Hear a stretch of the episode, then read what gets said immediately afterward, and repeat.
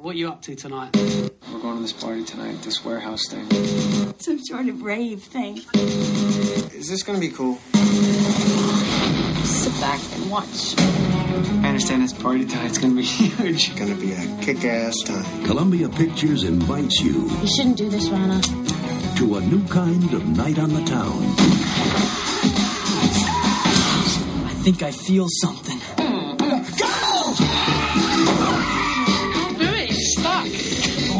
Are you a virgin? What? Wow, bang, surprise. No.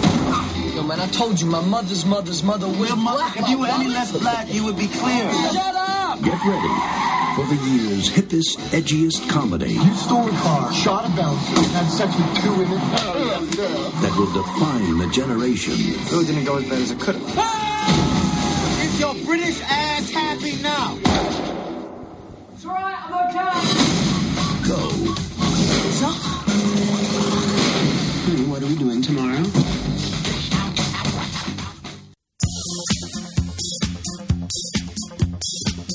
Welcome back to the show, everybody. Welcome back. Welcome, listeners. We are here with another episode for you during lockdown. My name's Pete. And I'm Scott. And these are the movies that, that made, made us us gay. gay. Yay! Pete, has your chewable aspirin worn off yet? I think I can feel it. Are you coming down from the high? I think I'm Are you going to ease into the cough medicine now? It was pretty smooth.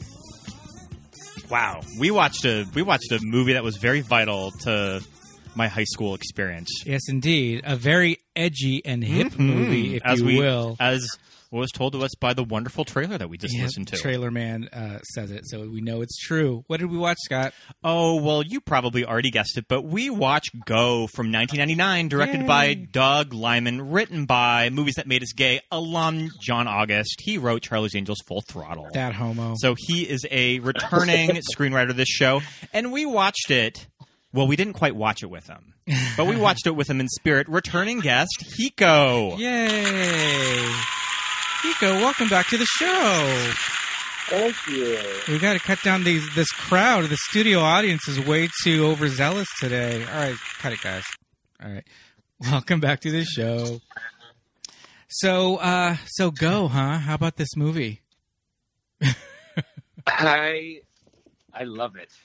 So I just kind of threw out Go to you just because I wanted to have you on. So I just had kind of movies that were in the pipeline, and I was thinking about this movie like Oh, last okay. week of.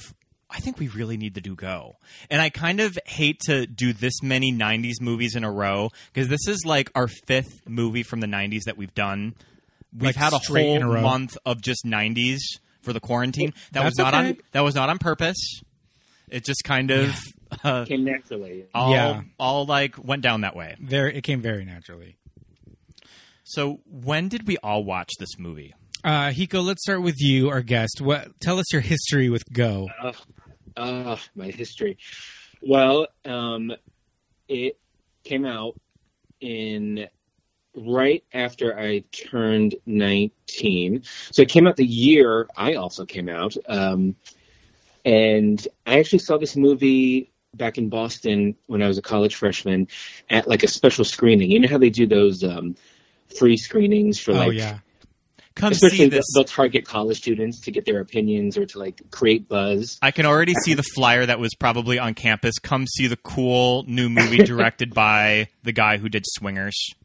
and it was it was playing at this um, they were doing it they were doing the screening at this theater on campus called the Nickelodeon Theater right on BU's campus. Ah, shout out Terriers. um, and um, and I went and I didn't really know anything about it.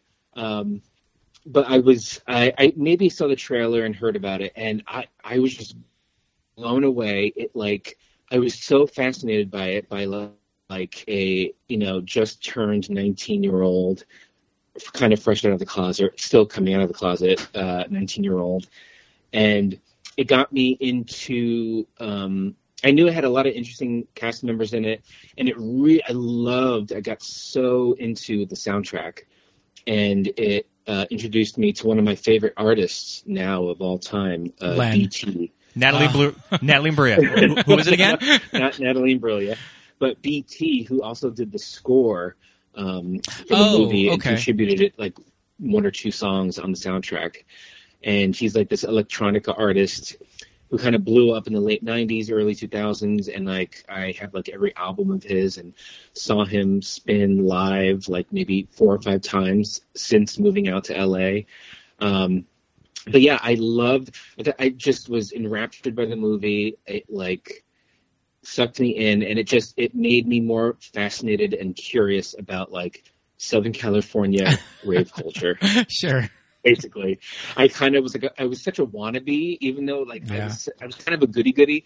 I like, bu- I remember buying like these big club pants with the flares at the bottom Oh, I love at that. some trashy club store at the mall, thinking I was like going to go out to a rave or a club, and um, and yeah, this this movie became like my point of reference. This and a couple of other movies and, and pop culture references, Sure. but this movie basically sparked it within me and uh, i yeah own the blu-ray the dvd the soundtrack and um, actually wrote a piece about the 20th anniversary of it last year and john august kind of gave me a shout out which was cool so thank you john august That's great. I have a little background of the making of Yeah, the movie. so I- we'll we'll do our Yeah. intros first. Um, that's really cool. So, did you ever get to wear your JNCO jeans, or or maybe knockoff JNCO jeans to a to a warehouse party in Boston? Did they have warehouse parties in Boston? It'd be really, it'd be a really cold warehouse party. yeah they didn't have warehouses but there were a few clubs i wore them probably once to a straight club Sure. um, and I, I literally think I wore them twice. I, I I think I still have them. I held on to them because I am a semi hoarder like Yeah. that. But uh, I have them. I think deep in a trunk in my closet somewhere, and I'm sure they don't fit me at this point in my in my life. Yeah. Um, but someday maybe they'll come back, or I'll get to wear them as like part of a really cheesy Halloween costume. I mean, you could go straight Selina Kyle and make yourself like a jumpsuit, like a denim, like just rip, just cut them out the seams, and you've got enough fabric to make yourself a couple of like, Oh, you know, like one piece suits or something. Totally. There's a lot of fabric in those pants. I myself had a pair of flared jeans. They were not JNCOs. They were definitely knockoffs. And I, I got them in high school, and I wore them on a date to go see The Nightmare Before Christmas. Um, Oh. It was a group date with lots of people, and I looked stupid because I was like 17. Um, Scott, why don't you talk about your uh, So your history with Go? I definitely remember when this movie came out because I remember seeing it on the marquee of the Lewistown, Montana theater and just thinking, "Go." That seems like a really cool movie title. and then I and then I remember kind of reading about it in Teen Movie Line magazine of all of all like Oh, now deceased publications. Yeah. And then I remember renting this movie from this is a very specific poll if you're from a small town from a video wall in the back of a convenience store okay, yeah, which is very small town. yes, That kind of sometimes small town gas stations or something will have a movie wall. And I remember renting this. I mean, to be fair, I rented my share of movies from a liquor store. Okay, sure. we've we've got that here too. But yeah, uh, it's, that's definitely a thing. But not- not I remember your watching chain. it and just being blown away by it. Sure. And it was just kind of that time that you're starting to get into kind of movies when I was in high school. Or I, I think this movie actually came out when I was in the eighth grade. So Yeah. you're kind of slowly like dipping your toe into what you what type of movies that you think are really cool. And Yeah. I just remember just thinking that this was the coolest goddamn movie I'd ever seen in my life. And then I bought it uh, used from a video rental store, Uh-huh. and I just wore the tape out. okay, Mm-hmm. and the soundtrack as well. And the soundtrack. Oh my god, this soundtrack fucking slaps. it's so good. I've been listening to it this whole week. okay, Oh, and a side note, I a side note to my theatrical experience. I I saw this because it came out in the spring of '99, and um, when I finished freshman year, and then the su- uh, went on summer break, I took my dad to go see this movie at some random movie theater mall uh, mall theater because I loved it so much, and it was one of the few movies I had seen more than once in the theater. And What did Dad think of it? I think I, I think it was kind of lost on him. But sure. We were. I think we were, we were at this mall and we were like, let's go see a movie. And I, I told him about Go, and I said, oh, it's so good, I would see it again. And so I dragged him, and my poor Japanese father had to sit through it. But I'm sure. I mean, I'm sure he got, he enjoyed some of it. It Yeah. had drugs and sex and pretty girls. So Yeah, yeah. Had lots of boobies in it. A lot of cute boys. wow. Okay. So uh, I was in college as well. Um, friends of mine were very obsessed with swingers. You know, as Uh, as we were. that at- tracks at with that- most of the people that you know. Yeah, with most of the people that I know. We um we found swingers on you know on home video and just became obsessed with it and being the LA kids that we were decided to just kind of like reenact these characters' lives even though none of us were actors or want to be actors or writers or producers or anything like that but we we were in this town and we thought that we could you know be these cool LA Angelino kids. And when word that this new movie by the director of Swingers was out, we were very, you know, intrigued. And um I definitely didn't see it in the theater.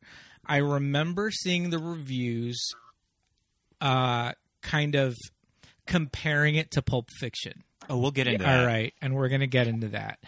And uh, I I rented it, and my biggest takeaway from this movie is that William Fichtner is very lean, and that super muscular ass is just like burned into my brain. Same. and just the awkwardness of that scene. Um, I remember thinking at the time, uh, okay, enjoying it, uh, appreciating, um, like the whole thing with the uh, Scott Wolf and Jay Mohr, and like, oh, like tell me about your girlfriend, and then they're like talking about their girlfriends, and then you're just like that light goes off in your head, and you're like, oh, I get it. That was, you know, that was fascinating for me, and I was like, okay, that's that's cool. That's that's a nice little thing that they included in there. Um, the third, the third act story. yes. movie. Yeah. Um, but uh, I I don't recall this movie having so much of an impact on me. I appreciated the representation, and again, being in college and being freshly out and all that stuff. I was like, all right, finally. And these are straight actors. I knew Jay Mohr from like the comedy scene, and if you know anything about Jay Mohr, he is like a like a zero like he's like a negative 10 on the kinsey scale he's like the straightest straight person like the can get. ultimate guy's guy. Yeah, Jay Mohr is super the ultimate guys guy, very that. So- And I had known him from the comedy scene for a long time, so I knew that he was playing against type Scott Wolf. You know, obviously a straight guy playing a gay character, so I appreciated that a lot. Um, but I don't know. I just thought it was such a departure from Swingers. It's a very interesting follow up to that movie, Yeah. and I'll get into a little bit about like the they making of it. almost were just like okay swingers was hot it was this indie movie that made a lot of money just because it was so cheap to produce.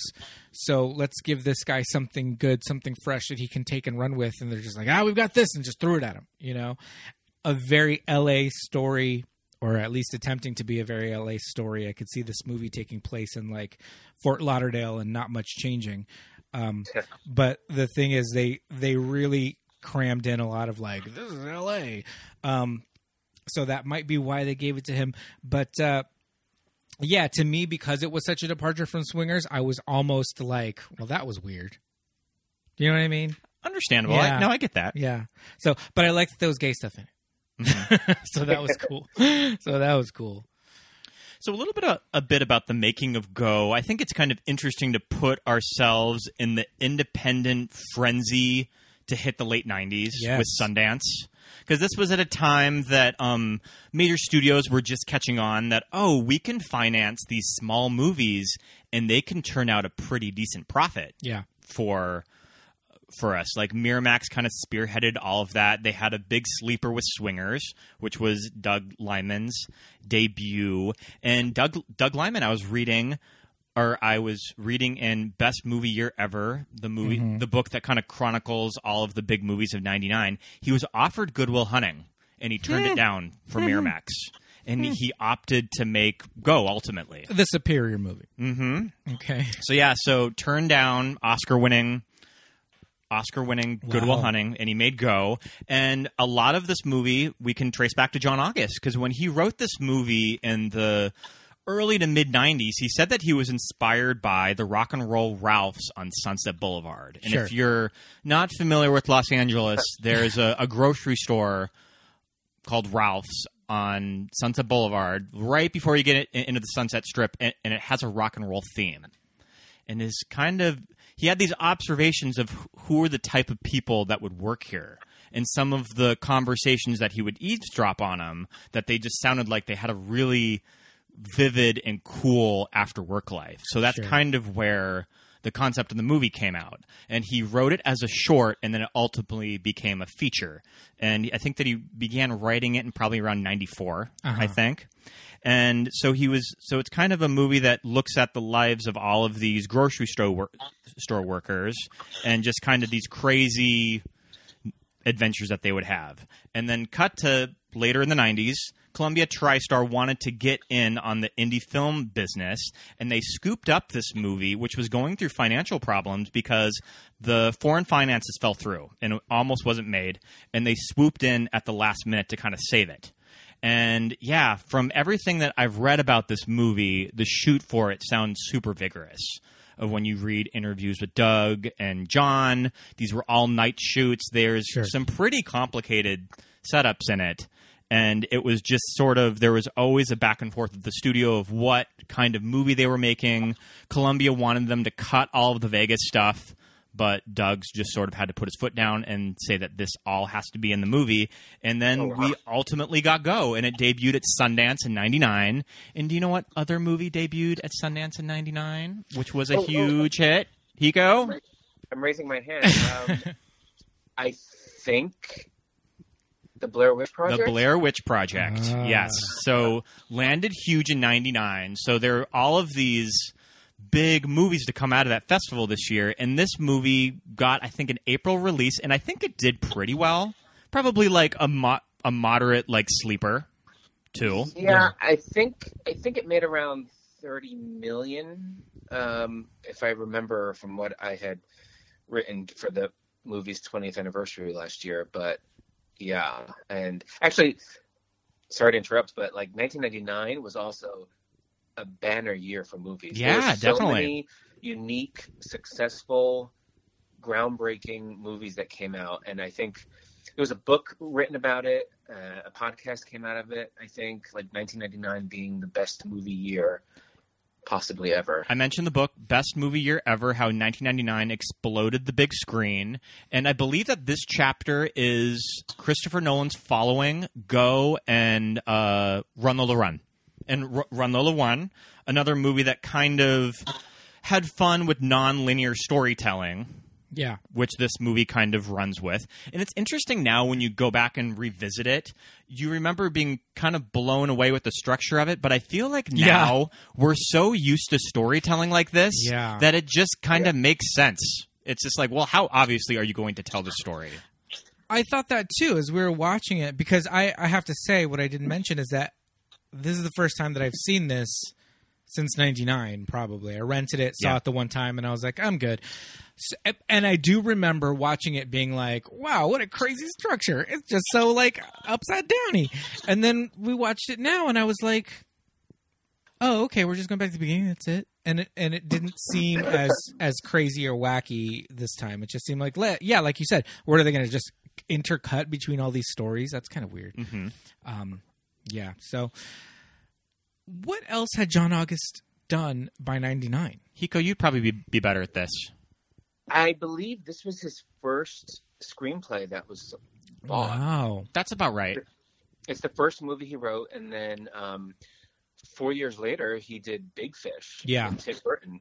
and he he did he did rights on all the Charlie's Angels movies, and I think that he was kind of a script doctor at the time. Yeah. That he would go in and beef up scripts. I don't know if that was around the time of 2000 to 2005, but he's kind of done that through most of his career. I think. Yeah, and he also wrote the Charlie and the Chocolate Factory Yes. remake. Yeah. Um, he even tried directing, I think, with Ryan Reynolds in a very little known movie called The Nines. Oh, sure, I remember that.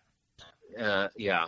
He did second unit photography on this movie, or second unit directing, which is kind of says a lot about the fly by night production of this. That you pull your screenwriter to direct second unit. Wow. He has a he has a funny memory in Best Movie Year Ever where they were doing the scene where Sarah Polley gets hit by the car, and that scene actually like sent her to the emergency room. Oh shit! Like that put her in the hospital, and he said that he had this moment where he had to go to the field right next to the parking lot and just silently cry to himself of just what a disaster this movie experience was turning into. But I think that that kind of speaks to the tone of this movie because this movie always feels like it's on the run. It just has this very frantic structure to it that it's very fitting that that was the production of this movie. Yeah. Oh yeah, like it comes all comes out in this thing. It's very it's a very tight movie too, which I Mhm. appreciate. It like it works so well. You see all the cogs in the machine kind of working together so frenetically, but really beautifully. And I just it, it kind of you know being in I I was studying film and TV in in back in BU and I think we watched Swingers as as a reference for a screenwriting class I did, and that like was very inspiring to me 'cause when I wrote my first little screenplay short, and then shortly thereafter this movie came out, and I was like, wow, I gotta look into Doug Liman and see what else he's gonna do. So Okay. So I guess I'm the only one that watched this movie this time around and thought, "Wow, this script is not great." It There's just some- seems it just seems like such a damn script. It's uh, I like this movie, but you're right. There are lines of the script. It's kind of that Kel- it's kind of that Kevin Williamson thing. I love Kevin Yeah. Williamson. I love Yeah. John August, but you can tell that there's some lines of this movie that John August is very pleased with himself with. I just think everything in Vegas to me seemed like ideas that it was like, and then this is going to happen, and then this is going to happen, and then they're going to like get stuck in an alley, and then That's the car's going to be about it. sideways, and then we just have to like write our way to get to those to those things. What two people like? What guy is going to end up like? Why do those two? Why does he have a threesome with those girls? Why? do- because like, he's because he's Irish, because he's got an accent. he has an accent. That yeah. doesn't happen. No, I'm no. And then like uh just the decisions that are made but everybody in this movie, it's like if this movie was like a choose your own adventure, every option they chose was the wrong one that would just end the book. You know, like nobody's making good decisions in this movie. Everybody makes the absolute opposite choice of what they should do I think to, that's what's to make it through the night. that's why it's fun, Pete. Yeah, but the whole thing about like tantric sex and just like, and I'm a white guy who talks like you know very urban, and it's like, all right, okay, all right, we see who gets, who gets called out? we see what you're doing Diggs. here. Yeah, but even the way Taye Diggs calls him out just seems so like written. So I just I just have some issues with the script and how written it sounds and how written the actors when they perform this script just sounds like they're reading lines to me. Um, I'll, I'll be sure John John August will appreciate that once we tweet this out to him. Yeah. you know, it's uh it's it's it's it's one opinion and you two are the majority. In this movie I have to say like the reviews have held up. Like over time it's not it's got it still has a really high Rotten Tomato score, doesn't it? Yeah, I think it's in I think it's in the 90s. Yeah, it's like it's it's not going anywhere. It's not like one of those things where it's like, oh, at the time it was it was good, but now it's quaint. I'm just coming at it like devil's advocate, going, oh, okay, jeez Louise. But uh, John August, welcome on the show anytime. We loved Big Fish. We cry like babies at the end of that movie every time. You got us. It's interesting. My, see, my take on it too. I feel like, well, for me, this movie was also a gateway to like other rave culture driven movies. There were a couple of British ones. Uh, there was an Sure. indie one that came out the following year called Groove. That was about a people trying to track down a rave in San Francisco. Um, but it, I think it also reflected the end of the millennium, the end of the 20th century kind of anxiety and and and energy that was going Definitely. around, and people were just partying it up. Now that the year 2000 was around the corner, so Sure. Um, I, I That fe- that feels correct. That feels like how it felt at the time, and just that yeah, kind of I, party vibe. I, I that that feels movie such yeah, a great time capsule for that particular era. yeah. And- That's true. and also and also 1999 was was like the year at the beginning where like you know some journalists coined the term generation y which was you know the beginning of the millennium millennials taking over and you had all these teen movies popping up and this was kind of lumped in with those teen movies but Right. it had a um a sharper edge to it Sure. but yeah so that's where that's where i see it and how i appreciate it in hindsight Sure. I just uh, the minute any any character in a movie or television show refers to ecstasy as X, I'm out. Ah, It is E, and it has always been E. And anybody who ever says X is a fucking narc, a parent, or a screenwriter. I'll tell you that right now. And maybe that's just a like dirty downtown kid in me, but like that's my that's my two cents on on that matter. Um, but you're right though that feel that that feeling of of that party feeling of like 1999 and and and looking for those raves and uh, reminiscent of a very good Beverly Hills 90210 episode Ooh. in which uh, you have to. In Exchange, which- I'd like to exchange this egg. in which Steve and Andrea are lost in Echo Park. I will. I will say that about. I I will say this about that episode. I think it is so stupid that Andrea and Steve cannot find where Alvarado is She when li- there's clearly a three-way exit off the 101. She lives in the valley and he lives in Beverly Hills. They have no business in Echo Park. I love And that- Steve is Steve is not going to have a Thomas guide in his uh, Corvette. I love that B story though with them. It's oh, cute. it's great, so good. You kind of were shipping Steve and Andrea. hmm Like you were like, so when are they going to pay this off? Like these two are going to become a couple, right? Yeah, Never What happened. season- what season was that? I think that was season two. It was it was uh it was a Emily Valentine episode. So what season was that? Oh, I think it's like season two. ni- Yeah. Early 90s then. She spiked she spiked Brandon's drink with euphoria, which was their uh, substitute for ecstasy. I'm, I'm sorry, X. And you have to go and return an egg at a convenience store to get the address to the rave. Yes, Oh, to geez. to a specific Oh. convenience store. Okay, that sounds familiar. And Brandon gets his car like um he gets he gets everything stolen off His of car it. gets rolled. It's Yep. on blocks and like all graffitied up. It's an amazing episode. Look it up. 90210 is on Hulu or something. we'll do a whole episode on that. or you can listen to our Funny. Or you can listen to our sister podcast, Very Special Television, where we already did an did episode do on that that. episode. Yeah, it's a really good one.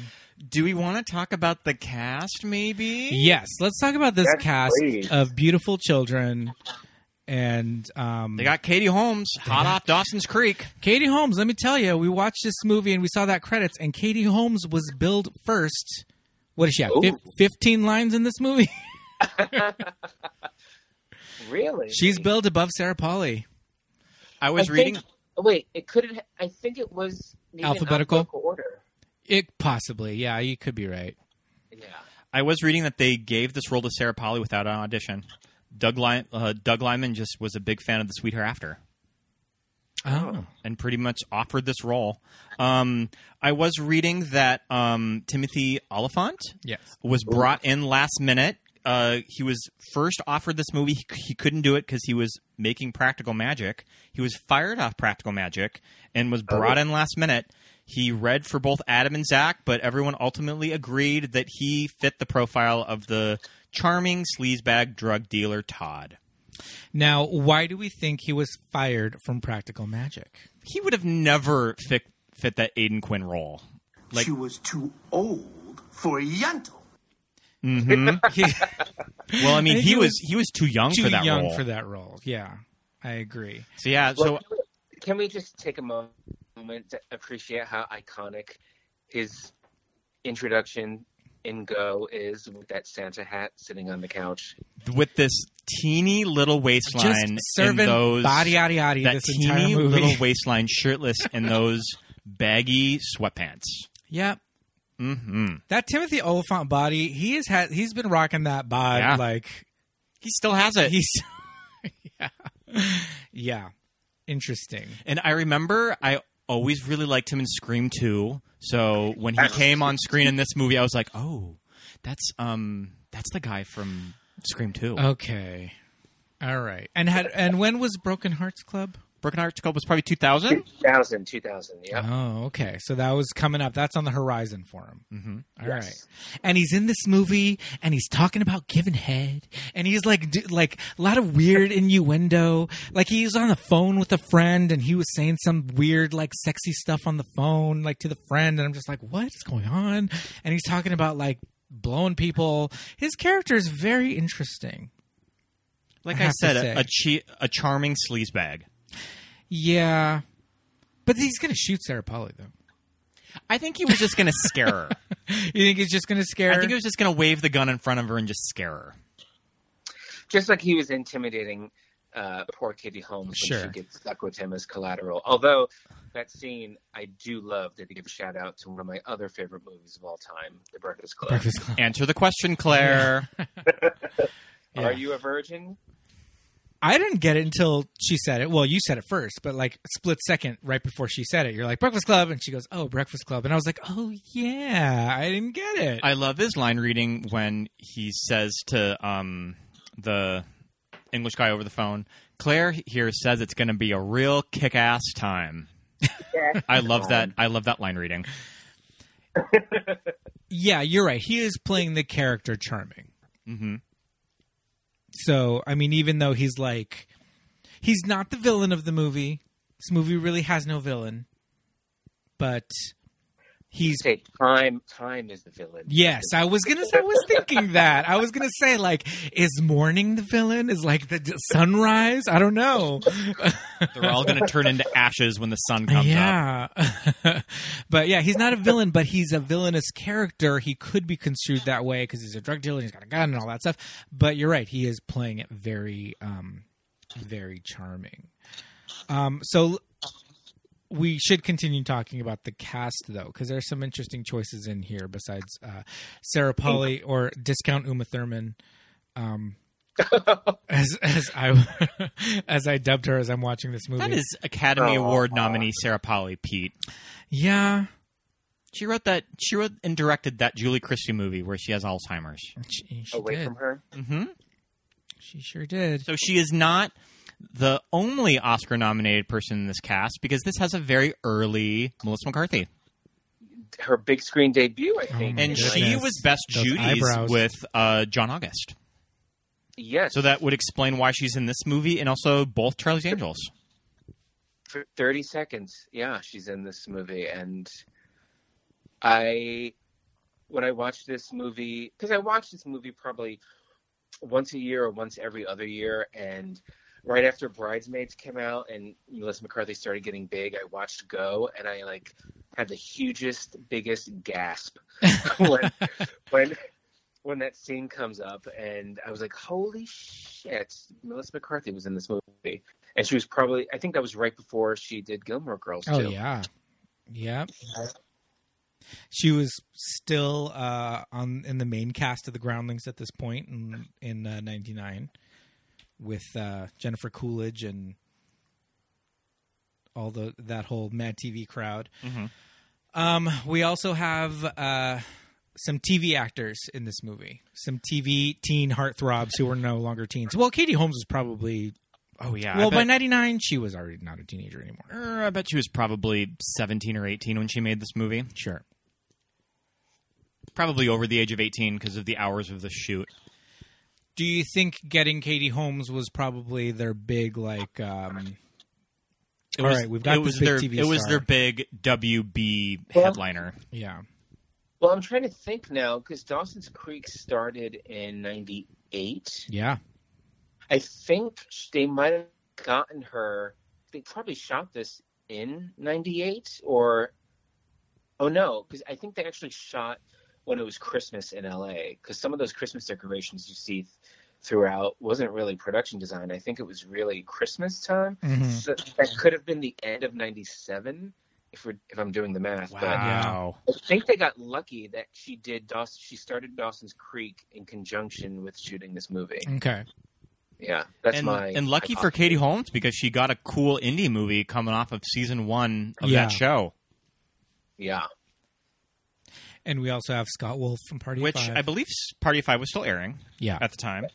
Yep. Scott Wolf, an actor that I think that uh, any does any like Riverdale does like any Riverdale cast members do they need a parent? like a sexy parent, sexy 'cause, dad?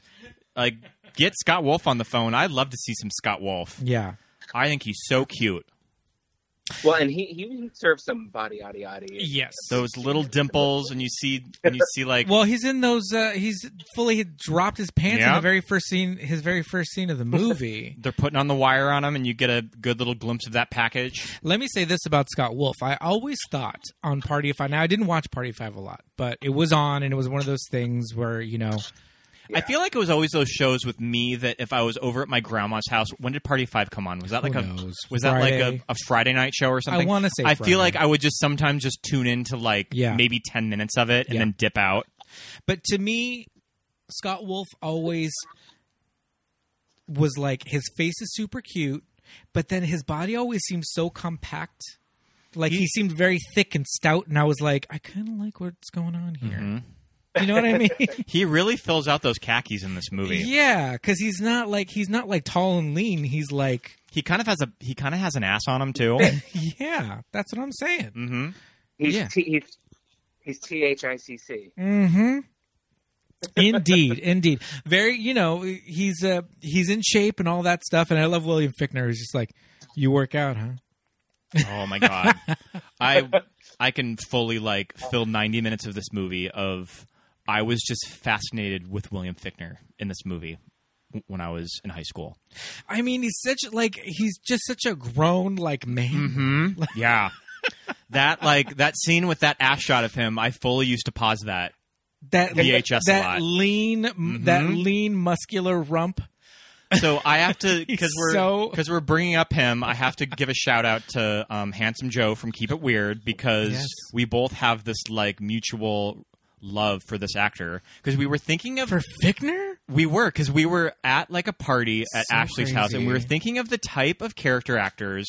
Kind of, we were discussing the Tom Skerritt types that like super reliable character actors that have been working for Oh, years. sure. but you're not going to see them get nominated for like Yeah. Golden Globes or Oscars. Yeah. and I texted him like days later, William Fichtner. Yeah.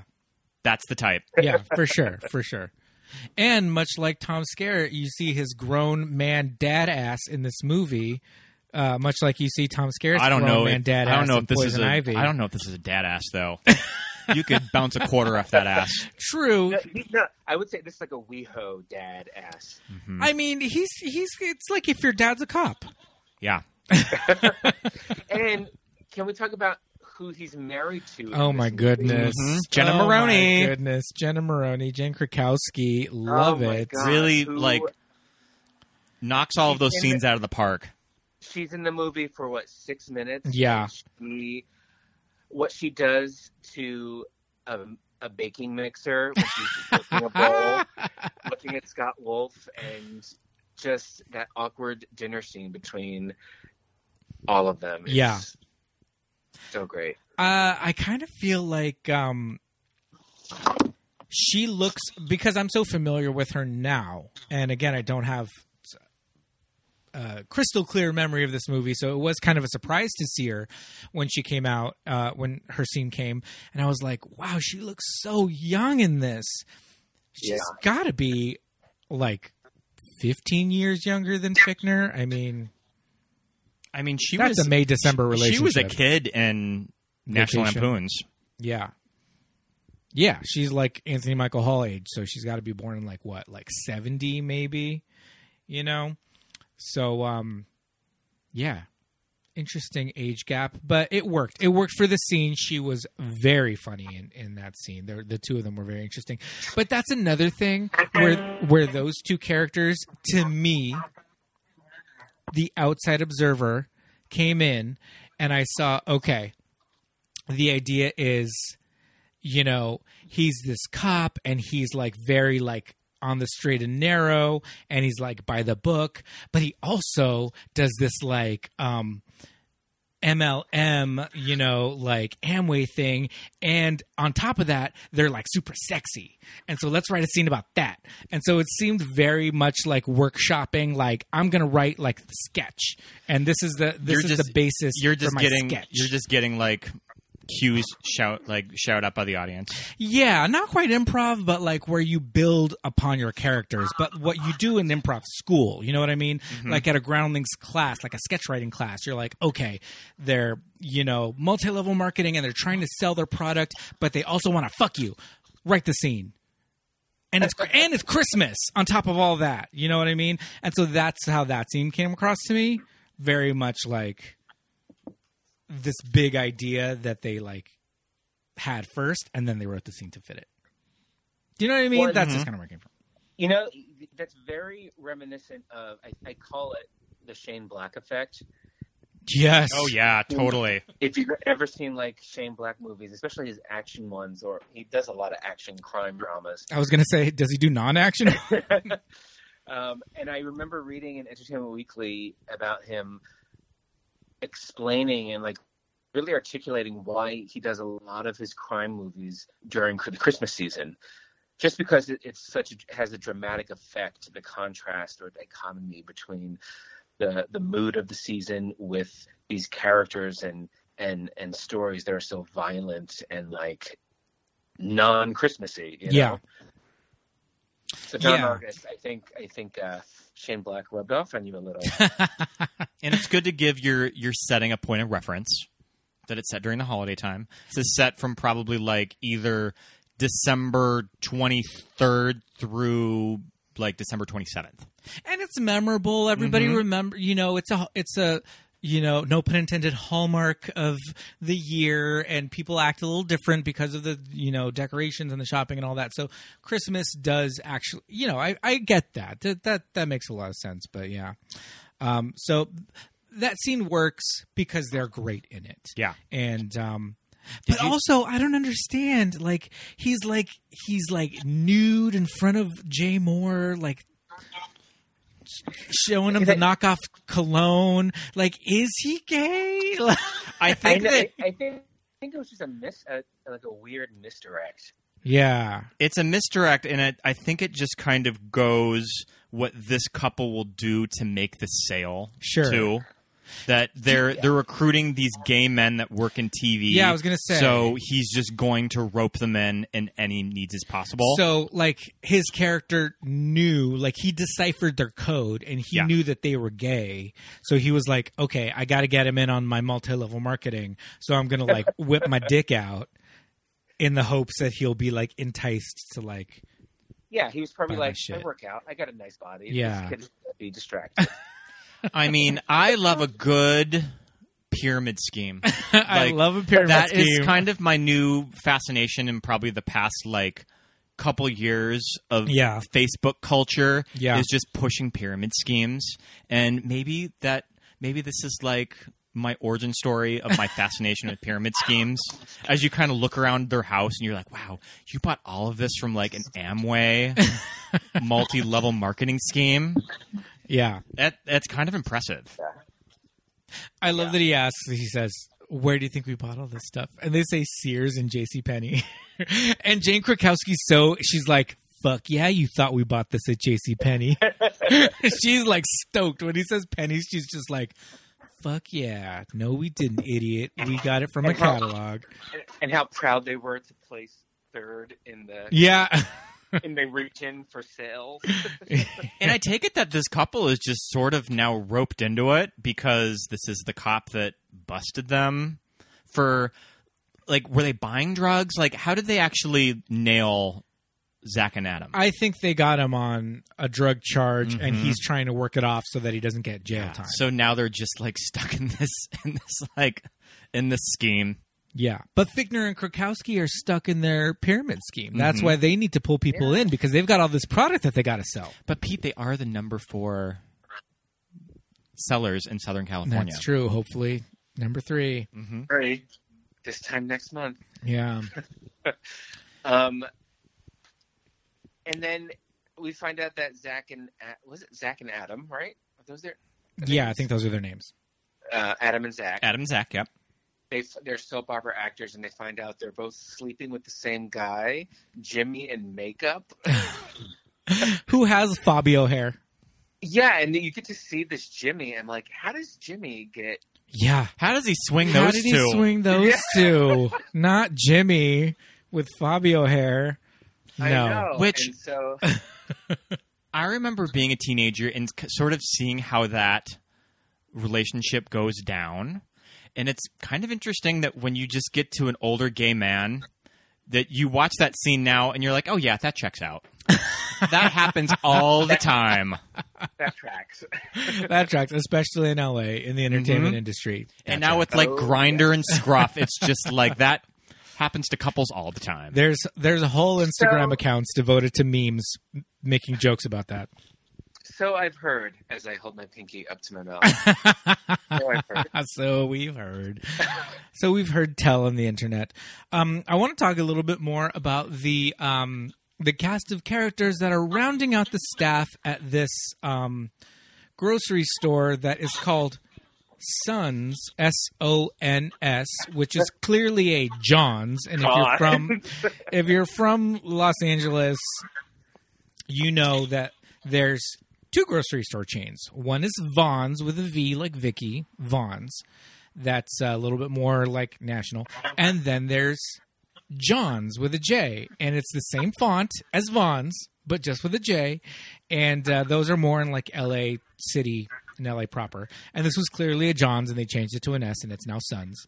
And it's uh, you know, it's one of those grocery stores that, like, if you look deep in the background, the signs are in English Half and in in Eng- half Spanish. English, half in Spanish, yeah. Yeah. And it is populated with a staff full of beautiful white children, Bunch of whiteys. as most inner city grocery stores are staffed with lovely 20 something white kids. I mean, it was one of those things that they didn't have it in the budget to shoot at the Rock and Roll Ralphs. Let me. Maybe they, they were they were Southern California white trash. Let's put it that way. That's true. That's true. They exist. And Pete was also noticing that um, the is it Nathan Bexton? Nathan Bexton. Nathan Bexton's character is called Manny. That clearly this was a role written for a Latino. Yeah, is his blonde kid's full name Manuel? Like, I don't understand why his name is Manny. And we were also noticing James Duval's name is like an Indian name. Yeah, his name is Singh, and uh, he does not look Sikh. I want to talk about Nathan Bexton, the blonde kid that takes the ecstasy, and he takes two of them, and Tim, which Timothy Olyphant specifically said, "Don't let anybody He's going to end up. He's going to end up like on the sidewalk. yeah, You'll be ending. You know, you'll be frying eggs off of him or something. off of his forehead. Yeah, exactly. Which is what which is what happens to him. But Nathan Bexton, uh, keen-eyed viewers will remember him from Gregg Araki's Nowhere, Mm-hmm. and this is where I saw him first. Do you do you want to know what uh-huh. other movie that I remember Nathan Bexton in before he fell off the face of the earth? Tell me. Was The In Crowd. Do you remember The In Crowd, Hiko? Circa 2000. Yep. Yes. This was like a Melrose Place knockoff that was this like D movie that a- managed to get like a, a national summer release. I remember him from The yes, In Crowd. with with the with the act and one of the main one of the main actresses is it was in it was from Sunset Beach, that short-lived NBC Oh. soap. was it Susan Ward? yes, oh, thank Yeah. you for knowing that. Yeah. Oh my god. Uh, you too, Susan Ward. But yeah, so Sunset but Beach. I remember well also kind of like a domino effect. I remember him from this movie and then reading in Teen Movie Line and then reading about they were profiling all of these young actors and then that's how I found out about Gregg Araki. Was from that. Was from like his little bio and that's where I discovered Nowhere.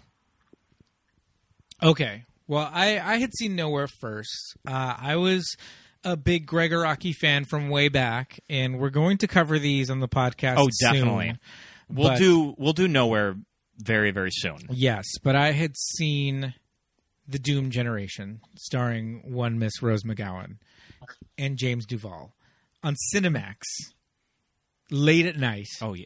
No other time to show the Doom generation than at 1 a.m. on Cinemax. Yes, and was obsessed with uh, Rose, her like shithead of a character, James Duval, and his like even more moronic Keanu impression, um, and just the direction of this movie, and just fell oh my in God, love. you're so right. He is a low rent Keanu. Oh my goodness, so low rent, like Section Eight Keanu. He was the one that they would bring in from casting that we want a Keanu Reeves type. Yeah, Uh, yeah, but like evicted, gone. Like yeah, his the rent is so low. Like he's by paying by the hour. Yeah. Um, so then Nowhere comes out, which is like the follow up, and it's like even crazier, and it has like even more like wacky. Nowhere like, has 80s, like like, everyone in it too. So many people. And uh, Nathan Bexton is in it, and he plays Montgomery, and he's like the love interest of James Duval. and he's And- super and cute he's nowhere so too. Cute in that movie, and so stupid. Like Um, he's that's like the that's like the ravers fuckboy right there. Oh my goodness! Yes, indeed. Oh, He's true got that. like that, like home Sally Beauty Supply bleach job. Mhm. That's like orange hay color. You know, because you did it yourself and it like hurt and you didn't want to do it. and there's again. numerous blonde beauties in that movie because what's Oh, his yeah. name from Never Been Kissed is also bleached out in that movie. Rufus. hmm Uh, yeah, uh, Jeremy Jordan. Mhm. Indeed, Uh, he had a real bleach job. That was platinum.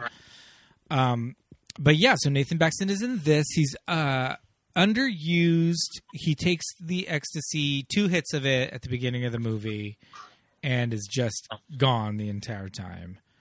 Um, and, and there is a great sequence when he's tripping out. I have to say. that yes, that was done really well. I feel like That's the, the POV of him like rolling is crazy. We should also mention that Doug Liman was the director of photography in this movie too. what? Which I think that Doug might Wow. might shoot. I think he's like Soderbergh that he does shoot a majority of his movies. sure. Well, I mean, swingers is one thing. But yeah, but there's some complicated shots in that scene too. Yeah, there's there's some crazy stuff going on there, but um, yeah. So uh, there's some really cool stuff when uh, some POV stuff at the rave. You know, the rave is actually done kind of well. It's not like a movie rave. It's not like overly lit. It seems somewhat authentic, like they did Yeah. almost find an actual rave that was happening and they just went in to shoot. yeah, Which And they made it feel they made it feel pretty crowded, probably with having only thirty extras. yeah, totally. Pete, do you remember that time for Damien's birthday that we went to a, a warehouse party? I mean, it wasn't quite like tripping daisies like this, but we ended up at a warehouse that party. was for my birthday. that was for your. I thought that was for. I No. thought that was for Damien's birthday. no, that was for my birthday, and I, I told, remember this. I told everyone at the bar, I would like to go to after hours tonight, and Damien said, "I'm on it." Do you remember the house off of Alvarado, which is super something that you would see Oh, in the bitch. movie Go? Do I remember It's- the Okay, so Alvarado Hiko, house? so there's. Have you ever heard of the Alvarado house? I have not. So there is Oh, this baby. fucking old house off of Alvarado Boulevard that's just sort of a party scene. And you usually have to know someone that knows someone and you'll go. and that's where kind of the party starts. It's an after hours. Oh, it- yeah, it's an It's after an after hours hours. thing. Yeah. Ooh. There's a whole backyard. It's a weird house that like you barely. It's in this weird part of Echo Park that's like in between like a middle school and like a and like a body shop or something, and it's just like a house sitting there. And when you go through the side entrance to the backyard, it's like this giant yard. And uh, on certain nights, I don't think they do it anymore, but on certain nights, it would be an after hours party. And there were fully like full service bars, Yeah. like two full service bars in this backyard Like the amount of work that goes into yeah, the Alvarado house is crazy. it's pretty crazy. But mean- totally something that would be in this movie though. Yes, because you could go and stay at this house until like 6 a.m. Until the sun comes up. yeah. Yeah. And we did several times. Well, let's let's remake Go, and we'll include it as a location. I'm in. but yeah, Scott, the time that you're talking about when, when we did go to that crazy warehouse party underneath like the Third Street Bridge or whatever. Um, Like wherever Robert Patrick like uh like through- Materializes. materialized Terminator 2. and in T two. Yeah, Yes, that was my birthday, and I was like, I want to go to After Hours, make it happen. And like people started talking to people, and we ended up at some crazy After Hours. it was fun, but it wasn't that fun. So okay, back to go. Um, I can definitely appreciate now, looking back on this movie, that I've never really been someone that's had a regular nine to five job. I feel like I've always just gravitated towards these customer service jobs, and I've talked about on the show. I work at a Trader Joe's. And um, we do have kind of the 21 year old that talks about going to raves back when we could go out. I mean, I was no stranger just to going out at 10 o'clock when we got off work because you don't work regular office hours, so you can just Yeah. go out and have fun. You don't have to be at work. just at sort of. So I've sort of I've known I've never kind of been this cool. I was never someone that like sold drugs or anything, but I definitely kind of like through my customer service ex- experience had seen all of these types of people. yeah. So that's something that kind of, when I look back at this movie now, that kind of does speak to me. Mm-hmm. Especially that it's that specific that they're a grocery store, kind of taking your breaks in the box and looking at people when they like grab uh, OJ and just being like, "Oh, do not, do not fucking see me. I do not want to talk to you. I'm like having like my alone time on my, on my phone in the dairy box. So yeah, so I think that's kind of interesting now going back and looking at it, and it's Sure. a fun way to kind of build characters is from this setting. Yeah. Yeah. I feel like anytime you work at a job, uh, especially at that age, um, and your job's kind of crazy or kind of weird or whatever, you're always just like, "They should write a movie about this." Don't you think? There's Yeah. like every time you have a job, you're just like, "They should write a movie about this job," and I've got a great idea for it, and then they did. Um, so I guess we haven't even really talked about like the main plot of the movie, but I guess there's three. There's the story one, story two, and story three. Yeah.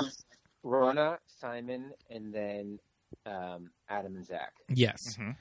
And uh, Sarah Polley's character is uh, credited as Ronna Martin, not Donna Not Martin. Donna Martin.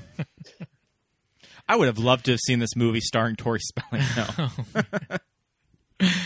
Yeah. So her whole deal is that she is not going to make rent, and she's working like quadruple shifts at the grocery store, so that she can Sun. not at Sons. I mean, so she it can was, not get it was the late '90s. I guess. I guess you could do that. I don't know. If you Yeah. could, if you could do like 14 hour shifts. Yeah. And um, she just needs cash in a hurry. And uh, she knows that one of her coworkers also sells drugs on the side, and he's going to Vegas. He's out of town. So she and people ask her for drugs straight up. They're like, Where's a British guy? We know he sells drugs. We want to buy drugs. And she's like, Well, he's gone. He went to Vegas, but I got you, fam. And that's Adam and Zach who appear at the grocery store. There you go. I have gotten asked for drugs working at restaurant jobs too. So that is something that does happen. Like when I was, I remember when I was 19 years old washing dishes Yeah. at the Emerson Grill, somebody Yeah. popped their head in and asked where they could score a bag of weed. And I mean, I have had crazy retail jobs with weirdos that you're just like, that guy totally sells drugs. And you're just like, I don't know. It's not that out of the question to be like, okay, well, if that guy sells drugs, well, then I can get them from wherever he gets them and make some quick cash. So her idea is to do that. And, uh, because these guys ask her for drugs, but it turns out that they are actually in this like sting operation. They're actually soap opera actors that they're trying to get out of some weird drug charge by entrapment. Really? Pretty much. By by um, what's the word? Uh, cooperating with the police, headed by William Fichtner. William Fichtner, exactly. So she goes. She goes to the house to like. She got. She obtains the drugs from Timothy Olyphant, sexy drug dealer, and sexiest drug dealer in, in Southern California. I have to say. As far as I'm concerned. We're In all my- in agreement there. Yeah, in my experience. Um, and it's like a whole thing too because she doesn't have enough money. He wants to. She's anticipating that it's going to cost two hundred, but he charges her three hundred. and also pretty much a total stranger that walks into his apartment wanting to buy these drugs off him that he doesn't that he doesn't know her too he makes a big deal with that Yeah. Yeah. So, um, so we're setting up a lot of threads here with this, which is, you know, pretty clever because we're setting up Simon, the guy in Vegas, his ties to the drug dealer. You know, she's trying to sell to the two uh, soap actors, their ties to, you know, to Ronna and all of that. So all three storylines kind of like Hiko mentioned before this is a very tight script. I mean uh maybe with an exception to some stuff you kind of need every single scene of this movie for it to flow. For sure. and i could see doug liman going through back and forth with the studio of that no we cannot cut the vegas stuff because the whole movie wouldn't make sense that way. Yeah, and it's it's a great natural, you know, second act that you need, and it's just great to see how all the characters all connected and all all the action and plots culminating at this merry merry Christmas rave in And- a warehouse. And what a moment when Sarah Polley gets hit by that car.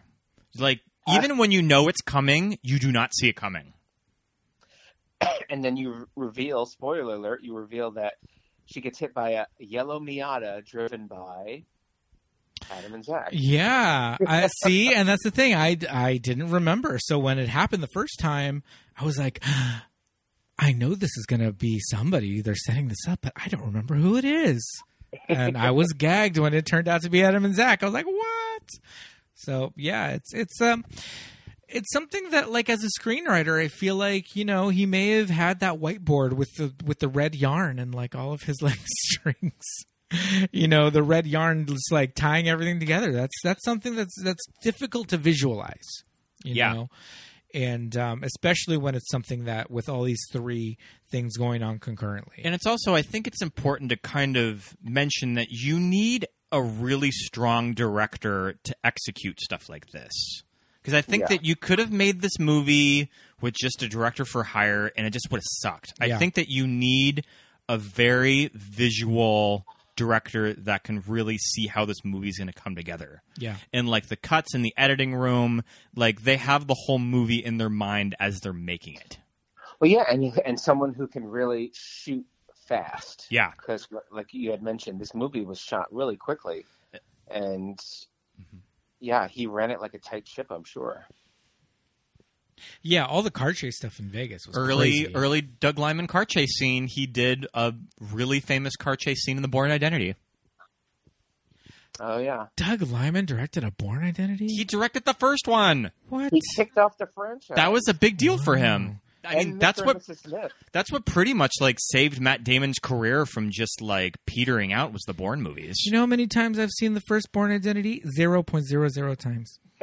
Never I- seen it. I have seen them all. no I- no interest I've seen all the Bourne movies. I don't think I could give you a plot description of any of them, just Even for the because. Jeremy Renner one. Like even the Jeremy Renner one, because like Guy Pearce's character from Memento, when I see them, gone the plot is just Gone. gone, and I maybe remember certain like certain scenes from all of them. in one ear out the other but I'll watch all of them though. sure I even watched the bad one that was just released with Alicia Vikander, which was not good. Was she jason bourne No, she She was Jacina the, Bourne? she was like the Joan Allen Justine- type that was Justine just sitting in the FBI control room, Oh. just talking over like a headset, she's m or q saying that we we just have to we have to get Jason Bourne. That's pretty Aw. much how like those movies those movies like Sure. go down Oh, to. that's right. There was a new one. I forgot. I never saw the the the one called Jason Bourne. And that one has a Las Vegas car chase scene, and the car chase scene Nowhere in Vegas near as in good. Go is better than that movie. wow oh wow. because the Jason Bourne one is a lot of suspension of disbelief. Of that, if you've ever been to Las Vegas, you'll know that Las Vegas Boulevard is a parking lot of cars, oh my god always. fuck Las Vegas And they're just like spinning all these wheelies, like weaving in and out. In this movie, at Pop least, at least this movie goes sort of on the side streets. You don't get Las Vegas Boulevard. You Sure. get the The little s- second You one. get the second street next to the Riviera. Where the LVH is. yeah. Mhm. Yeah, There's, I thought there was some shots of old Vegas too. Yes. Oh, it's funny enough. After the funny enough, after this movie came out, my summer vacation part of it was spent in Vegas. I went to the Vegas for the first time when I was nineteen. Ooh. I mean, Pete and I love Vegas. We always have a lot of fun there. We just had to. Yeah. We just had to miss Lady Gaga in Vegas. Yeah, Vegas is Oh. the shit, and we were we would have seen Lady Gaga last week. Now I have a Miss Rona. now I have a eight hundred and fifty dollar ticket credit from Vivid Seats. Uh, Oh no! We'll catch her again. uh, that sucks. We will catch her again eventually, but Well, I was supposed to see Alanis Morissette at the Bowl, Did you that were gonna go. Did that officially cancel? The 25th anniversary of Jagged Little Pill, Ugh. and now, yeah, as you said, the the whole Hollywood Bowl season was canceled. Oh my god! Well, we also have tickets to Harry Styles at the Forum, which I'm sure is going to bite the dust soon. Those are in September. We could see him somehow in September. I we're probably not going to see him. Uh, fuck you, Rona. I, I, brought, I brought up Alanis too because going back to the movie, she gets a little quote. I think a little shout out. yeah, she does. Back, a little ir- ironic quote, which was funny. I appreciated. Thank you, John August. Yes, indeed. So, Zach, do you know who your girlfriend's fucking? No, Adam, I do not. Although I have suspicions, mostly former boyfriends who keep calling. What a coincidence. I have the exact same problem with my girlfriend. Isn't it ironic? Don't you think? Maybe I should start checking around for socks too.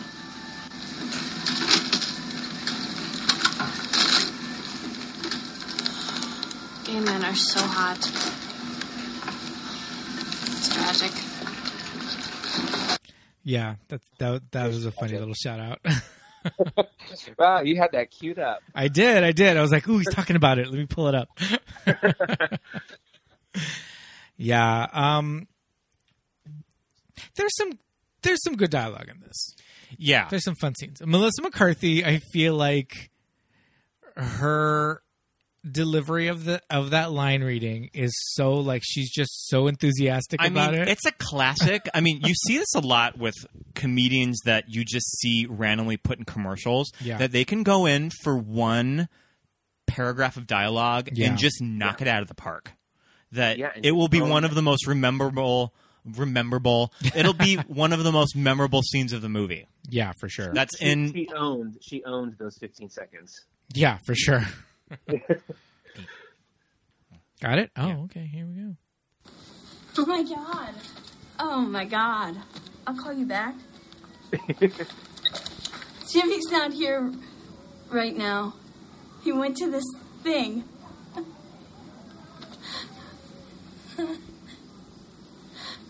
Honey, I'll go get it. You, you, you two do know, don't you? We know. Oh, woo! I take no responsibility. I was only an innocent bystander, but there was this one time. You guys, you missed each other by like three minutes. It was so exciting. Yeah, that's some groundlings training right there. Yeah. Just like, yeah, really good, uh, really good character work. Yeah. So yeah, so the script is the script is good. I'll concede. I'll concede the script is funny. I think it, I think it holds up all in all. Yeah, for sure. I do. Li- I, I mentioned uh, uh, earlier in the movie how uh, they were very intent on letting the audience know how Los Angeles this movie was. Taye Diggs mentions. Uh, Taye Diggs says, "Wait, no, who says it? Somebody says stop being so eight one eight." Oh, it's Sarah Polley says that to to Katie Holmes. Sarah Polley says, "Stop being so eight one eight." Love it. Yeah. Which even I want to say, even in like '99, there were even less area codes. Just just don't just don't drop 909. Yeah, If you ever get a number at a bar and it has a 909 area code from it, Hiko, Don't just tear it up. Okay, got it. Hmm Actually, one of one of my closest friends grew up in the 909. Hey, hey, hey. You don't want to commit. You you don't want to commute to the Inland Empire. no, no. I think I know who you're talking about, Hiko. Um, also, 951, Shred It. 714, Out the Window. Which one's seven one four? OC, baby. Oh, too much traffic. first- when I first moved, when I first moved to LA, I my friends and I had a joke about like we had a slogan: "Don't date the eight one eight." oh, yeah. You've always been 310, right? I have, yeah. Yeah, you're all, yeah. That's, and for listeners that's that for aren't sure. in Los Angeles, three one zero is just it's the West Side, right? I guess anything like west of Beverly Hills. yeah, it's like LA proper and like West Side because 323 is like really, at this point, it's 323 is just like downtown Echo Park, like East Mid- Side, Mid-City. Is Mid City still 323? Yeah, I guess it is. Yeah. Interesting. My work number is three. Oh, okay. Yeah, that makes sense. I'm on Miracle Mile. Yeah. Yeah. Oh, okay. Yeah, yeah. I'm I'm Drop- six two dropping all six. these LA I'm San Gabriel Valley. Oh, yeah. We're a 626 household. I am still 323. My my cell phone, but that's just because I won't get I won't get rid of that number from my nana's house. I was bummed out when I went on your cell phone plan and I had to drop the Montana number. I know. Because Montana famously has one area code in the, the entire entire state? state. What? Oh my god. Yep. 406, baby. That is insanity. oh my god. Yeah. We're in the same like county and we have like multiples. so yeah, so there's a there's stopping so 818 and then um Taye Diggs refers to the the guy that threw his keys at him and thought he was valet. He refers to him as Orange County at one point. It's very throwaway, very quick throwaway line calls him Orange County. And then I think there's one more like super LA thing. But yeah. We Very, were, very we were, deep LA. We were trying to decide what restaurant Katie Holmes is at at the end of the movie where she meets Timothy Yeah. Olyphant. I almost thought it was Masa in Echo Park, but I couldn't tell just because of the way that that like bar counter in the center of the restaurant was. It almost looks like um, Masa of Echo Park.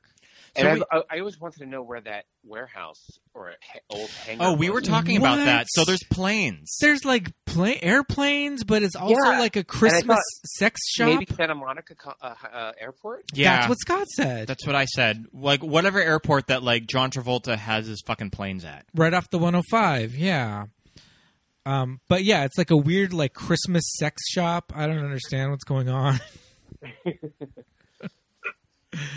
who knows but yeah that that crazy giant parking lot at first i was just like oh it's dodger stadium but then when they turned around and it was there were like cessnas like oh okay maybe not so Yeah. lots of uh, lots of interesting locations uh, in in the movie. I Very almost LA. wanted to see more LA landmarks in the locations.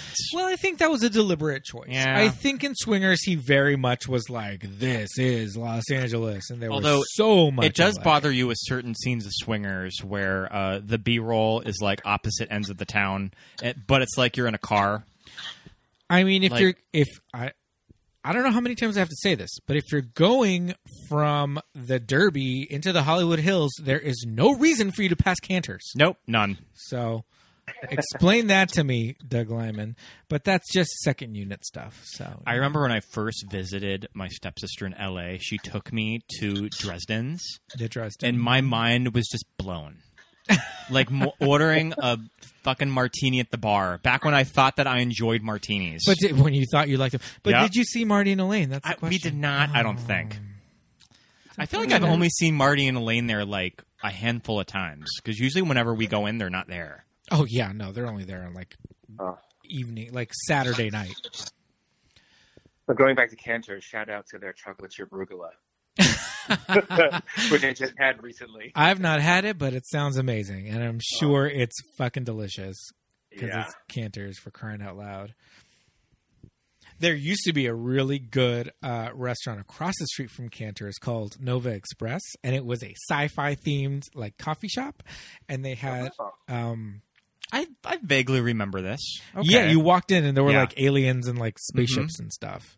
And they had this really good fried peanut butter and banana sandwich. That was like fucking oh my god, so delicious. It was across the street from Canter's on the other side where the old Largo was. So anyway, enough LA name dropping. Um, what else are we missing from this movie, you guys? we were briefly mentioning before the Pulp Fiction comparison. Sure, yeah, I yeah, yeah. will say that I think it does the Let's talk. movie a little disservice to Yeah, I agree. to always compare it to Pulp Fiction. I agree. because I do think that they're very different movies. Yeah. but that said, if it weren't for the success of Pulp Fiction and Tarantino winning the screenplay oc- uh, Oscar, I don't think Sony and TriStar would have ever considered this movie. So it does kind of owe a lot to the to the success of Pulp Fiction. Yeah. but I do feel like people are a little too uh, kind of they're doing the movie a disservice when they're comparing it too much with that movie. I agree.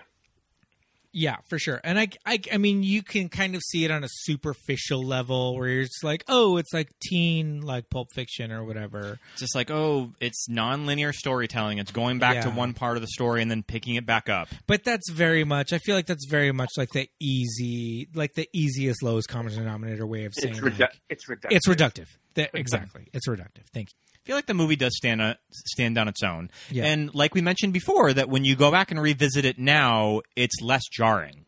That kind of we're so sure. used to this style of storytelling Yeah, that that we're just like, well, of course, this is going to be how you're going to tell the story. yeah. Because how else would you? And even when they do go back to that starting point of Sarah Polley clocking out, in each of the three scenes, they're all shot differently. Mm-hmm. There's all different POVs. There's all different. Oh, yeah. There's all different angles. So Yeah. it's not even like they're just repeating the scene. So we're given different, you know, points of views and all of that. Um, so even though someone earlier in this podcast may have referred to Sarah Polley as uh, discount Uma Thurman, you know that that doesn't you know tie into the Pulp Fiction references. So Sarah Polley did get an Independent Spirit Award nomination for this movie. She got interesting. nominated for Best Supporting Actress. Okay. Oh, okay. I read something about her being apprehensive about shooting in Los Angeles because she's uh, from Canada. She's Canadian, so she probably had to get a visa. ah, I see. Yeah. But she's been working since she was a kid. Uh, Terry Gilliam tried to kill her Oh, on Baron Munchausen. There is a movie I have not seen in years. Wow. Yeah, where she worked with. Uh, Uma Thurman, where she worked Yep. with where she emerges from the from the Venus shell. yes, indeed, Ve- Venus on that Venus on the half shell. Our our in, one of our intros to to um, to Uma, or uh, high rent Sarah Polley. the, the rich the rich man's Sarah Polley. I feel like Sarah Polley's not an actress that you see in a lot of stuff anymore. No, yeah. It's interesting that she never followed up away from her with another movie. Mhm. I think I feel like she might have directed one other movie, a small indie that just never. Wow, she hasn't worked from since Splice. Ooh. I love I Ooh. love Splice. Splice was Splice was better than it needed to be.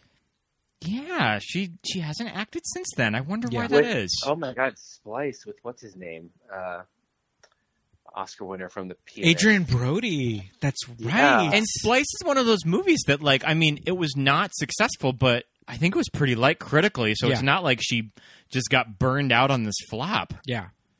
That's what I'm saying. It's better than it needed to be. It was Mm-hmm. kind of like almost a B movie, but it but it got real it got good reviews for what it was. It just was didn't make a lot of money. Sarah Polley, come back to us. I know. Direct another movie. You're welcome on the podcast. Get another screenplay Oscar nomination. Like us on Instagram. There we go. If Sarah Polley is on Instagram, I will eat my hat. So- she seems like the type of person who's just like, I'm sorry, what is that Instagram? I don't have that. So I have searched Nathan Bexton if he's on Instagram. Oh, he is not. Of course not. He is nowhere to be found. Of course not. I have done Google searches for him. He's like uh, I do this with Jake from Sixteen Candles, Uh, Michael Schoeffling. Michael Schoeffling. That I just Yes. try to find current pictures of him. Michael Schoeffling is just like living on the East Coast. He's just in, you know, he's just in like in the Poconos, just making furniture and like he's just he's just making his own furniture in the Poconos, and he's got like a small online business, and he also sells like sage bundles and and like those little sticks that you burn. He And- gets he gets asked probably once a week, "Hey, are you that guy Yeah. from Sixteen Candles?"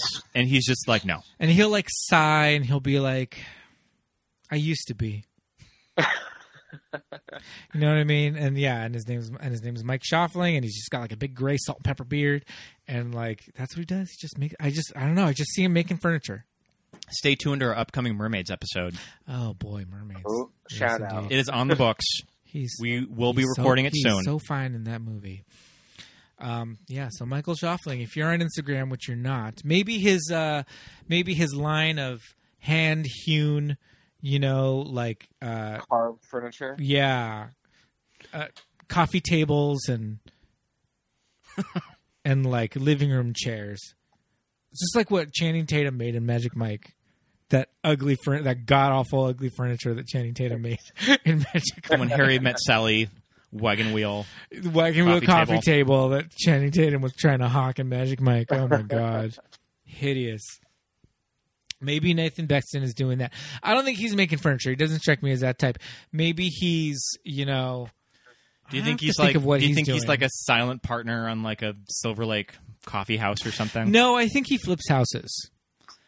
I could see Oh, that. real estate. He buys Yeah. up. He buys up like East LA property for. No, not even not even in Southern California. He does it in like somewhere. He does it somewhere else. Yeah. I don't know where though. I'll have to think about it. Nathan Bexton, I got I got your number. I know what I know what he's doing. Also know Instagram. Even for his even for his like uh you know, non Hollywood second life venture. So yeah, I think we've kind of like well, we haven't wrapped it up, but we've talked about all these three different storylines and how they kind of tie together. Does anyone have a favorite storyline of this movie? well, I know which one yours is. Well, of course, it's the it's the Adam, and Adam and Zach one, and William Fichtner's ass. Yeah. I love that. I loved those scenes when I was in high school. They were always they would always be the scenes that I would have usually queued up Yeah. Of that when they would go over for the dinner. Yeah. I love all that shit. There we go. Is that your favorite of the three, Hiko? Um, I, they're equally all. They all stand on their own. and Sure. are just equally compelling to watch. Um, uh, yeah, uh, I I do like the Vegas storyline a bit because Simon is so wacky and British, and she's a s- you know a silly representation of a foreigner in Vegas, basically getting in over his head. And you're Yeah. and you're an Anglophile, so Yes, I could see this being like your type of man. and yeah, and he, I remember him, the actor Desmond Askew. He, I think he was on the first season of Roswell, the old school Roswell, Yeah, he was oh. on Roswell. Back in the day, shortly after this movie. Um, and yeah, I followed him a little bit, but uh, it's the music. I have to say, the music Yeah. still stands. Uh, that No Doubt song that closes out the song. We uh, just watched that video. New. New. Yep. New is a fucking And- great song. and BT, which is the, you know one of my favorite artists now. Uh, I've seen him perform and spin live several times here in Southern California. Um, he actually, it's his song that's playing um, when we first see the rave. It's called Believer. Okay. It's a great like circa Y2K Y2K um, club jam, which is pretty good. Awesome. Yeah, I was actually going to ask about the soundtrack and if you guys have favorite favorite tracks off that. I do remember seeing Hiko when the movie started in the opening credits and it said music by BT, and that was kind of intriguing because I wasn't familiar with with BT yeah, as and it, it was like one of the first. He might have been one of the first like DJs to like do a score for Sure. a movie. okay. Um, you know, because then you you would have like other famous artists. Oh yeah. Moby. yeah, like Moby and um, Junkie XL. I think did Mad Max. Mm-hmm. Uh, and I I think that he did uh, Donna Justice too. yeah, you have Trent Reznor doing you know the Social Network. Yeah. Not quite DJ, Uh, but but Not quite DJ, Yeah. but a, a, electronic Mhm. to his sound. Um, and yeah, I, I appreciated the sound. It was one of the one of my favorite soundtracks, actually. Again, the Natalie Imbruglia. I. I was gonna say I really like the Natalie Imbruglia song. That's still a song that's on regular rotation in my iTunes. Uh, you know what shocked me that was on the soundtrack was that Air song when he was having the three way. I was like, oh my god, Yeah. is Moon Safari is Moon Safari twenty one years old? But no, I think the most popular song to come out of the soundtrack was um, Len, "Steal My Sunshine." Yes, There indeed. go. so we just watched this music video before we started recording. This music video, as if like somebody's cousin that is a media arts student has iMovie and they're in Fort Lauderdale and they just have a they just have some ideas that we're gonna we're gonna put you on these little like mopeds. We're gonna put you on ski-doos. You're gonna be like running around the beach. And it's as if like your cousin, arcade. your cousin Mark, who's a media arts junior, Yeah. directed this video. Exactly. But hey, this song is a fucking jam. it fucking slaps. I'll tell really, you that. really good, really good sample of an Andrea True disco song. yes, the song may indeed. be called "Steal My Sunshine," but this movie stole my heart. Aww. Ah, yes, indeed. Side note: Simon, the British character, his name's Simon, yes. the missing Masterson brother. Um, oh, he does look like a Masterson brother. Yeah. Um. So he's British, and when he's talking to the girls at the question mark wedding, he crashes question mark. Yeah. He's doing an Irish accent because his Yeah. British accent isn't sexy enough. Just an interesting character choice that he was like, I'm going to go Irish for these broads, right? Yeah, it was just I think his thing, and it's funny. You just reminded. I just watched. um There's a new HBO show, uh, Run, with Merritt Wever and Sure. Domhnall Gleeson, and there's actually a similar scene where Domhnall Gleeson, who's obviously Irish, he in one scene when he's like not flirting but like charming it up um, in this interview or this conversation, he ups his Irish accent. Oh, like, sure.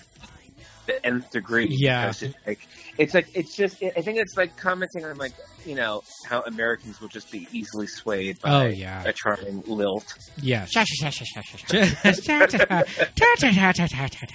Were you telling me once that when you guys saw Colin Farrell at like the Chateau Montmartre bar, Damien was just like oh, oh. doing like his best Irish accent, just really, really loud and probably within earshot Oh, of well, Colin Farrell? Yeah, I was doing it too. And we weren't doing an Irish accent. We were literally saying ta ta ta ta ta ta ta ta ta ta ta ta. Maybe ten feet away from him. We may have been on uh, some controlled substances and or uh, inebriated at the time. Why we were why were we in Bar Marmont? We had no business there. But hey, we didn't get kicked out that time. So, yeah, this uh, this soundtrack is kind of amazing. There's some good songs that open it, close it. There's great stuff all throughout. Yep. Amazing cast. I love the opening theme song too. Uh, The opening credits. It's called. The name of the song is "Fire Up the Shoe Saw," and I'm forgetting who's it by, but it's this really cool, like almost trappy electronica interesting. kind of. It works. Yeah, it works like with the the very, very late '90s, early 2000s flutter cut style. Sure. edit This, was a big this was a big time for Fatboy. Slim. When you would see Fatboy Slim songs in a lot of movie trailers and movies. Oh yes, yeah, indeed. Yes, indeed. he made so much money just on the licensing alone. yeah, that is that is for sure.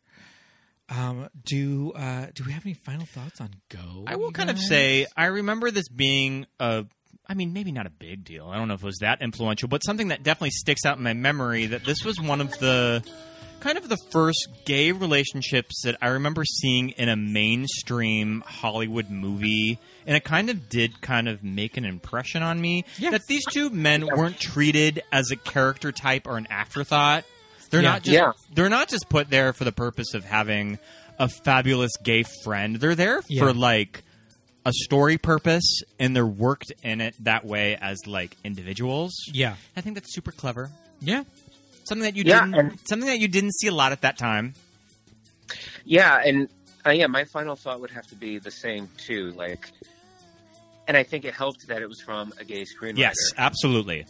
um, he I think he cleverly put that in there, um, even though it was a third act kind of story. Um, Yeah. it just it wasn't about them really being gay. It was just these two gay guys in this wacky plot. Um, and yeah, it was refreshing to see that in 1999 and and just just be Yeah, basically. for sure. And again, Jay Mohr, this like super straight, like broy comic actor, kisses another man on screen, and it checks like it's totally viable. like he, like Yeah. yeah, Yeah. I like I feel like I've met both of these types of men. Yeah, yeah, for sure. So, and Jay Mohr wanted to be in this movie. You know, uh, he kind of lobbied for it. So that kind of says something about like the clout of the screenwriter and the director and all that. And, so, And Jay Mohr strikes me as the type that would have ran with Jon Favreau and Vince Vaughn at the time. Probably. that he just really wanted to work with them. yeah, Yeah, yeah, for sure. And just being like a Mhm. a, a, a comic in like the LA scene at that time. So, yeah, for sure. I, I yeah, I have to echo everybody's kind of thoughts on this and just the representation at the time just kind of meant a lot for people, especially people our age and younger who are just not used to seeing this kind of representation on screen and that just Yeah. says says a lot. So, yeah. Wow. Go. we did it. yeah, like I mentioned at the beginning of the podcast, this was kind of a last minute movie in the schedule, and I'm glad that we did it.